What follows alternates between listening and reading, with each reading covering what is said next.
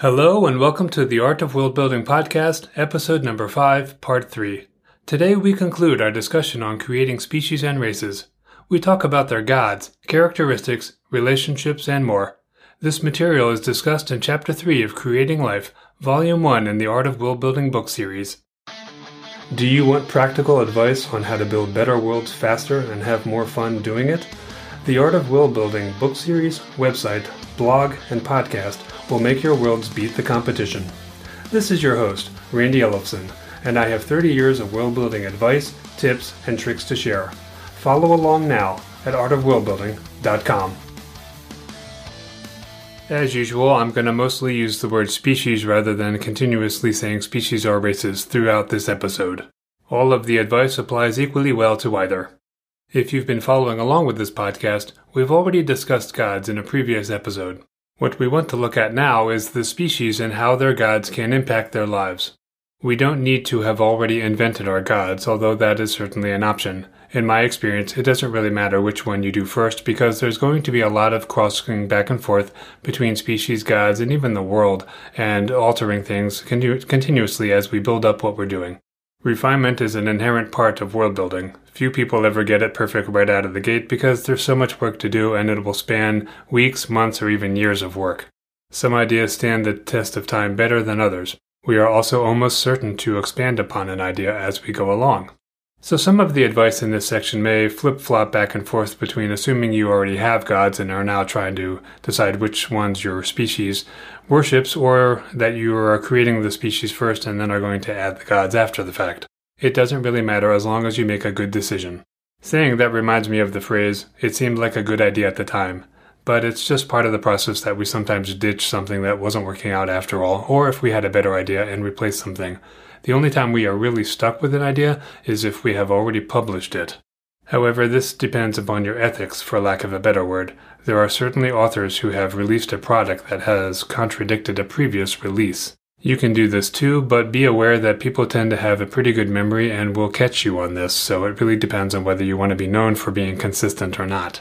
Rabid fans won't care and will just love everything you do, but more casual fans will uh, unfortunately feel some disrespect for your world building if you contradict yourself a lot, so just be careful. One of the ways to avoid contradicting yourself is to keep everything written down in a file and uh, have a system of files or even spreadsheets where it's easy for you to refer to everything and make sure that you don't uh, contradict yourself later. This is infinitely more effective than just relying on your memory. So let's get into talking about gods and species. Whether we have the gods or the species first, one of the things we need to do once we have both of them is to align their character. In episode 5, part 2, we talked about the concept of good versus evil, and I'm just going to use that terminology here for the sake of simplicity. There is a tendency to decide that evil species worship evil gods and good species worship good gods, and this makes sense. A species that tends to go around murdering people is probably going to worship a god of murder if one exists. This is a little bit simplistic, but it makes so much sense that it's kind of hard to ignore, and I feel like this is one of those areas where we can be a little bit predictable and no one's going to cry foul. What gets a little bit more interesting is if we have a god of good fortune, and we have this murderous species also worship that god. Now, why would that happen? Well, if I was going to go murder someone, I would certainly hope that my attempt to do so would go well, so maybe I would also worship the goddess of good fortune. Now that god or goddess of misfortune might not answer my prayers, but then again, who knows? It you know, we can make things more complicated than they appear at first. The question that that scenario raises is whether this god of misfortune actually cares what sort of act is going to take place before deciding to bless that act. At first glance, it seems obvious that a god would care. After all, they don't go around blessing every last action, right? At the same time, I'm not going to ask that god to bless everything that I do. You know, if I'm at dinner and I'm reaching for the salt, I'm not going to ask the god of good fortune to make sure I don't knock over a drink while I'm doing so. Of course, I could do that, but if I was the god being asked for trivial things like that all the time, I would probably tune it out, wouldn't I? So it's reasonable to assume that the gods do pay attention to what's being asked of them. Is the god of good fortune going to bless someone who is going to murder someone so that the murder takes place? Well, you're going to have to answer that question for yourself because it's going to depend on what you're doing. But for normal scenarios, we would probably say no. At the same time, if the god of murder is watching and trying to decide whether to let something happen, Maybe that God doesn't want a certain person murdered and therefore thwarts the murderer. Now, we don't need to discuss every last scenario because there's so many of those that we would be sitting here for the rest of our lives. But the point I'm trying to make is that our gods are going to pay attention to what is being carried out and decide whether it happens or not. And by the same token, the species are going to choose gods to worship based on the way that species in general is, and then, of course, the way that individual member of that species is. Obviously, to determine this, we have to have this worked out. For the rest of this discussion about this, I'm going to assume that you already know the dispositions of your gods and your species. That said, if you don't, this is an opportunity to invent either the gods based on what your species are actually like, or the opposite of this. Now, if you already have your species but you don't have your gods, it can be relatively uh, easy to invent gods that you imagine your species would worship. Especially if you are new to world building, this might be the way to go. And even if you've been doing world building for a long time, you've probably created a lot of gods, and at this point you might feel like you're just out of ideas. On one hand, we don't want to be redundant, but on the other hand, it makes sense that every world is probably going to have a god of war or a god of death or some, you know, some of these basics. So when it comes to the gods, we don't need to go crazy looking for variety. It's more when we are inventing a new species that we want to do a species on one world that is totally different from a species on another world that we've invented, because otherwise that will stand out as we're basically stealing our own idea. In that sense, you might want to put your priority and your focus on the species and its character and its behavior and make that unique and then tailor your gods to the species. So let's assume you already know what your species is like. Well, it becomes relatively easy to invent deities that have something to do with the species. Not only their characteristics play a role in this, but so does their culture. If our species tends to live somewhere very humid, then maybe they focus on a deity that has something to do with the weather. This is also true if they are heavily into agriculture, because the weather is such an important part of that. This might also be true if they spend a lot of time outdoors because they are not sophisticated enough to build their own settlements and they therefore have no other choice but to either live outside or to take over abandoned settlements by other people. And those abandoned settlements are only going to be so well upkept, obviously. Exposure to the elements is going to make the species care about the gods who deal with those elements. A warlike species is going to care a lot about gods who are involved in war. This could be everything from a god of war to a god of skill or accuracy or even of uh, virtue like knighthood. Or, well, that's not a virtue, but the virtues that go into knighthood. On the other hand, if the species tends to be very peaceful, then they're probably going to be paying more attention to a god of peace, for example. Some of this is fairly obvious, but I'm just trying to give you some basic ideas that you can start off with and then refine as you go along. What can really bring our species and their gods more to life for us and make it more vivid is when we find these contrasts, like the one earlier about a, a, species that tends to murder people but also worship the god of good fortune. This kind of contrast makes them more interesting. This sort of contradiction is a little bit easier to do if we already have our gods created first, because one of the things we'll end up doing is looking at our gods and, you know, we will have a list of them and seeing all the things that they care about, and we'll have our species and we'll keep thinking, well, which one does this species pay attention to? And obviously they could worship more than one, but if we see, let's say we've decided a couple obvious ones and now we're looking at this list of other gods and we're thinking, well, is this species really going to ignore all of those gods? Well, that can get us into thinking about uh, more interesting ways that we could find to associate them with a god. And the best advice I can give you for that is to have that list of deities and look at your species and compare them. Think outside the box. Find a novel way to associate them with someone. As mentioned in a previous episode, one of the ways that I did this was I took a group of four gods and I merged them together into one sphere, as I called them, that was done for reasons that had nothing to do with the species. It was done for the gods. But then I decided that these seven different uh, spheres of gods had created my seven species on my world of Llurien. And I'd also decided that because a group of four gods had created a species, that this species was heavily influenced by those four gods. And this really helped me determine what these species are like. And of course, it made it obvious which one, which ones of the gods they paid more attention to. This is one of the hidden benefits of having organized your deities. It can essentially do some of your work for you.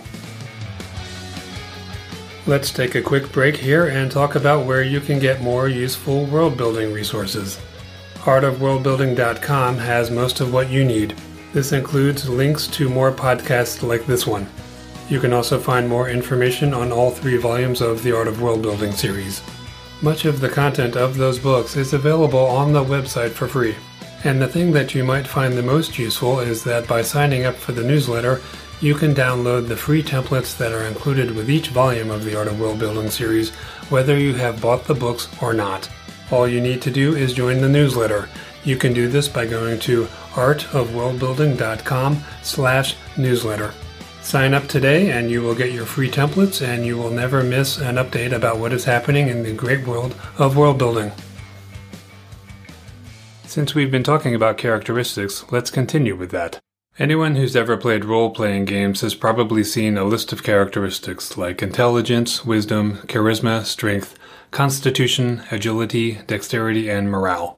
This list provides an easy way to start thinking about what our species is capable of. This is one of those things that we might determine for our private files, but we never mention to the reader. What it gets us is thinking about what they're like and making a quick decision. What I typically do is use a scale rating from 1 to 10, with 1 as the worst and 10 as the best, and I just quickly make a decision. I don't spend 5 minutes thinking about whether the agility is a 7, 8, or a 9. I just pick a number and I go with it. Obviously, I'm never going to tell the audience this, and even for my own purposes, it's not enough. What you really want to do when you choose a number like that is just quickly do that at first to get some sense of what this species is good at and what it's not good at.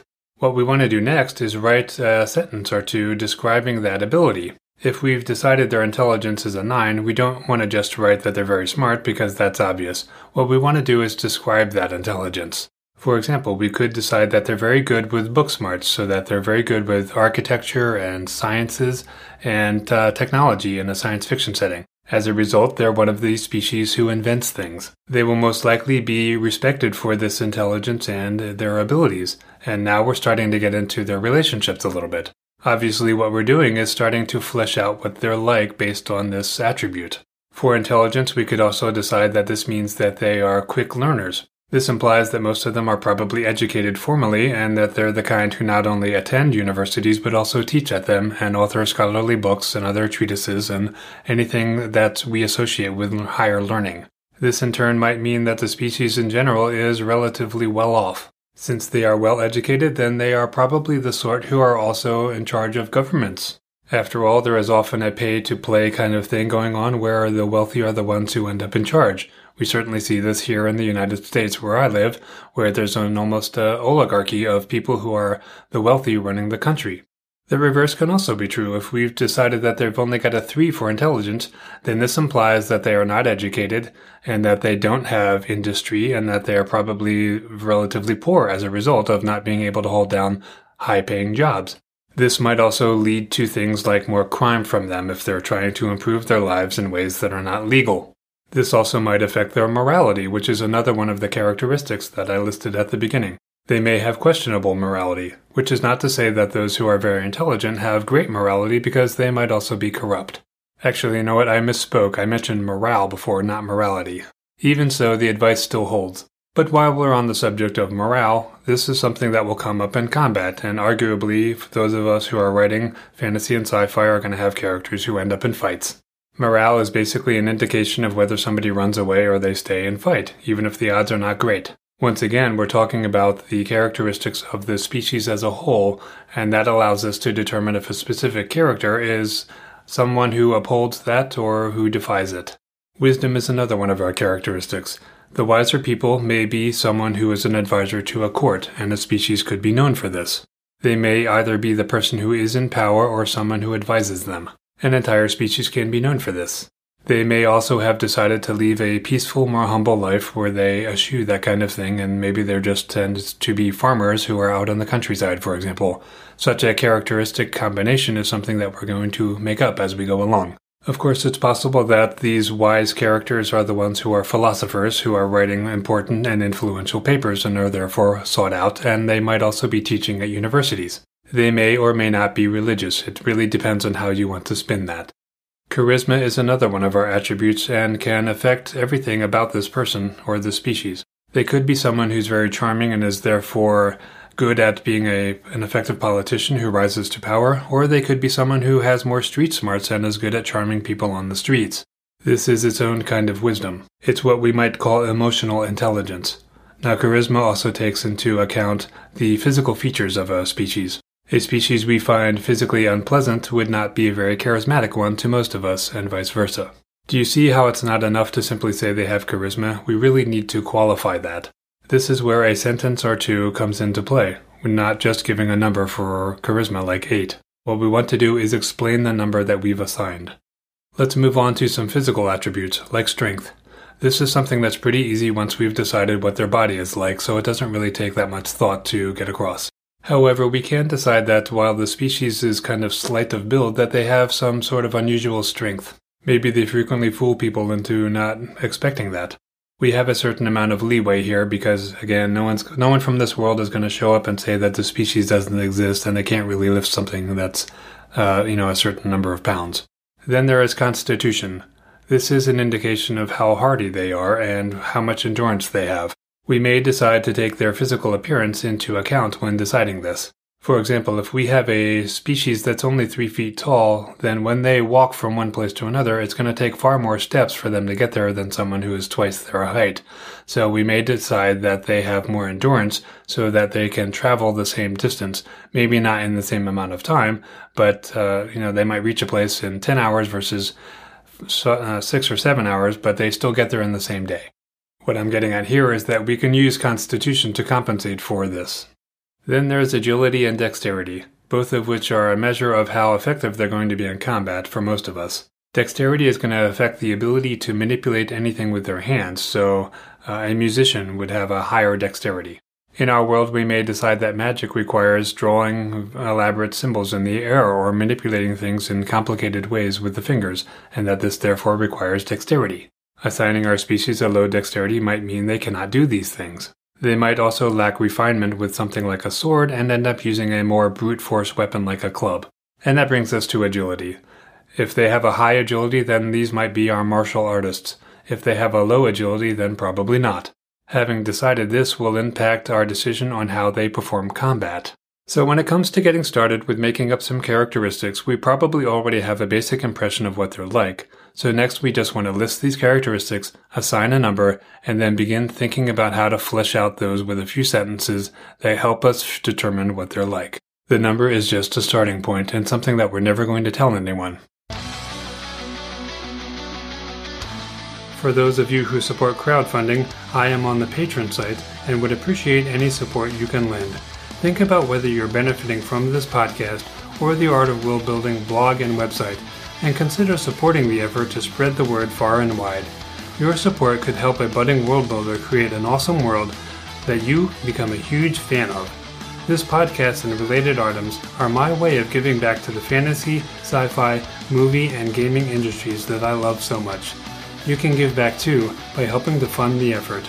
When the next Tolkien or George R. R. Martin shows up, you can tell yourself, I helped them do that. Your support can be just $1 a month to the cause. Higher levels of support get you increasingly cool things, such as PDF transcripts of this podcast, free MP3s, including unreleased music, free ebooks and short stories, bookmarks, and even signed copies of books and CDs of my music. Many of these are unavailable to the public just go to artofworldbuilding.com slash patreon. You can also just go to the homepage and click the big icon for this. Please note that Patreon is spelled a little bit weird. It's P-A-T-R-E-O-N. Support great world building today. Let's talk a little bit about the worldview of our species. One of the problems we can face as world builders is that we might have only lived in one place for most of our lives. The result is that we have a certain worldview, and we may assume that the rest of the world has a similar worldview even if we know better, and the end result is that we might assign that worldview to our species. There's nothing wrong with this, but if our audience is from the same place, then we're basically presenting a fictional species, just like humans.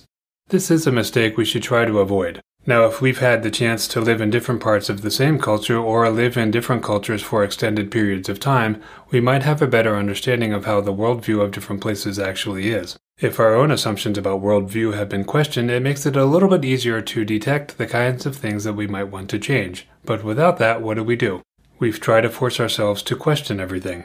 This can be difficult, and there is no shortage of fictional species who basically are humans by another name and with a different face or appendages or something similar. Personally, I tend to think of this as a failure of imagination. That's not the kind of reaction we want, right? We'll look at this a lot more in Cultures and Beyond, which is The Art of World Building Volume 3, and some of the episodes there, but I wanted to touch upon this now. One of the things we should want the most is for someone to react differently to things than we do.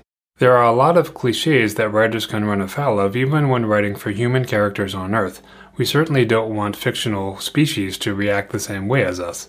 For example, there is the innocence rant, as I think of it, and this is when someone says, But you're gonna kill all of these innocent people. And someone says, Innocent? They're not innocent. And the, you know, the bad guy starts going off about how no one's innocent. This makes me roll my eyes when it's a human doing this, but uh, imagine if a fictional species is doing that. We really need to avoid that. Originality in the worldview is going to be a lot more important than originality in what they look like, especially if you're working in the TV industries, because there's probably someone else who's going to go ahead and design that species on screen as far as their physical appearance. So, as world builders, I think the most important thing we can focus on is the worldview of our species. One way to do this is to think of cultures on Earth that are different from the one we live in and borrow ideas from them. For example, we had the Vikings. They were known for being a seafaring power back when oar powered ships were the rage, and we hadn't really gotten that good at wind powered ships, and they also did a lot of conquering. They were thought to be very fierce and strong and have a love for mead. None of this is their worldview, but these actions result from their worldview, which was that the world was a place for them to go out and conquer. Now, why did they have that worldview? Well, I don't know. I haven't researched the Vikings, but you certainly can and go and take that and apply that attitude to one of your species. This is what's known as an analog, which was touched upon earlier in this podcast. An analog is when we use something from Earth and we mold it to our fictional world. The Europeans had a certain worldview when they were exploring the world and conquering places like what is now the United States. The Native Americans had a different worldview. If we can't think of a group like this, then we can take a famous leader like Genghis Khan and research who he was and the people that he led and what their attitude was. The worldview will also impact what sort of government a species typically has in their own settlements. Now, many of us don't find discussions of government interesting, but I promise you that if you read Creating Places, which is volume 2 in the Art of World Building series, I will change this for you because I go into quite a bit of detail about the differences between one government type and another, at least at the high level, so that you can make a good decision about what to do in your world. Monarchies, dictatorships, and republics are all vastly different in the outlook of the species who has created that form of government. This is not to say that one species will only have one of these. For example, humans have all of them. If you if you create elves, for example, or something similar, they might have a monarchy in one place or a dictatorship in another. Now, we don't associate elves as having dictatorships, but anything is possible if we really want it to be that way. One of the things we want to avoid is a monoculture where a species is their culture because they're all the same. This might seem like a contradiction that I'm bringing up because I am talking about creating generalizations, but we can create more than one generalization. So, when it comes to both worldview and society, we should decide whether they respect human rights as we call them here on Earth. Do they believe in personal liberty? This is again going to inform the type of government they come up with. Do they believe in marriage? Do they accept divorce? What is their view on homosexuality? How do they feel about the accumulation of wealth? Is this something they look to, or do they try to have the wealthy spread that money to the poor? Do they believe that personal liberty is so prized that they don't have that many laws and therefore there might be more crime? That could in turn lead to certain people finding their settlements desirable because they're the kind of people who are up to something. And by contrast, there might be good hearted people who don't want to live in such a place because they don't want to feel like they don't have that kind of protection. This could also result in weapons being allowed to be carried openly, or a policy could be there to prevent that sort of thing where people have to lock up their guns or their swords before entering town. Sometimes to get at the worldview, we have to think of some practical limitations and how those apply. This is arguably what we're really after because we don't want to be writing passages about the worldview. We want that worldview to inform the behavior that our characters can get away with. Restrictions that they run afoul of is also important. We should also consider how they raise their young. Uh, do we have a nuclear family where there's usually a father and a mother, or is it more of an open-ended kind of thing where it's almost like animals, where it's it's born into the society and for a few years it's attached to the mother, but then it's set free? This could have a huge impact on the society. All of this affects the customs, such as birth, death, and burial rituals, and things like weddings and divorce. This can affect simple things like whether we shake hands or hold doors or we salute people. Do people trade gifts upon meeting? While this is a custom, it may come out of a worldview of wishing happiness to people, for example. There are so many things that we could do with worldview that it can be overwhelming, and that's why there's a whole volume on culture in this Art of World Building series. We will touch on this much more later, but I wanted to get you thinking about the general worldview of your species. And one of the biggest questions to ask yourself is are they a force for good or for evil? Are they part of the problem or part of the solution? So let's talk about how to subscribe to this podcast. A podcast is a free downloadable audio show that enables you to learn while you're on the go. To subscribe to my podcast for free, you'll need an app to listen to the show from. For iPhone, iPad, and iPod listeners, grab your phone or device and go to the iTunes Store and search for The Art of World Building. This will help you to download the free podcast app, which is produced by Apple, and then subscribe to the show from within that app. Every time I produce a new episode, you'll get it downloaded right onto your iDevice. For Android listeners, you can download the Stitcher Radio app, which is free, and search for The Art of World Building. This only needs to be done once, and at that point, you will never miss an episode. The last thing I want to talk about here in this episode is human commentary. What do I mean? Well, one of the best uses for a species is to offer a contrast to us. For example, if you think that humans are greedy in general, or that this is a failing of ours, then you can create a species who is very generous and craft a story where this conflict comes up. I've read many stories where elves are either immortal or they live a thousand years or more, which of course is far in excess of humans. This has often been used to depict humans as being impatient. This is practically a cliche at this point, but you get the idea. This sort of comparison can make the audience relate to our work a little better. That really depends on who our audience is, but I think that even younger people in their teens like uh, reading something that makes them think a little bit while they're being entertained by the action. Part of what we're getting at here is the relationship of our species to everyone else. It's a good idea to decide how our species not only interacts with humans but with each other if we are creating more than one of them. It's a little too easy to just figure out how the humans interact with them and not think about their relationships with each other. But this is something to work on later after you've already got a pretty good idea of what this species is like, and what your second species is like. In the free templates that you can download by joining the newsletter, I do have a section for working these out. As with everything, it's designed to get you thinking and is not mandatory. Nothing in world building is mandatory. We should decide if these species are enemies or friends and why. And do they have any legendary battles or animosities? Maybe they have some treaties. Uh, they might have been allies in the past, but are enemies now. There should also be classic misunderstandings or stereotypes that each has about the other. Humans may share some of these or not. Crafting all of this requires having a good understanding of worldview. If you're enjoying the podcast, please rate and review the show at artofworldbuilding.com slash review. Reviews really are critical to encouraging more people to listen to a show they haven't heard of before, and it can also help the show rank better, allowing more people to discover it. Again, that URL is artofworldbuilding.com slash review. There are several other issues that we can discuss when it comes to inventing a species or race. This includes the languages spoken and whether they have their own written language. The ability to read or write is going to have a huge impact on how sophisticated their society can be. This subject is covered in more detail in Creating Life, but I'm not going to cover it here. I'm also not going to cover creating a history for our species and how this can make it more diverse. An even bigger subject I'm not going to cover in this podcast is the supernatural, which is not only phenomena and magic, but their use of godly power, such as the ability to channel a god's power through their own body.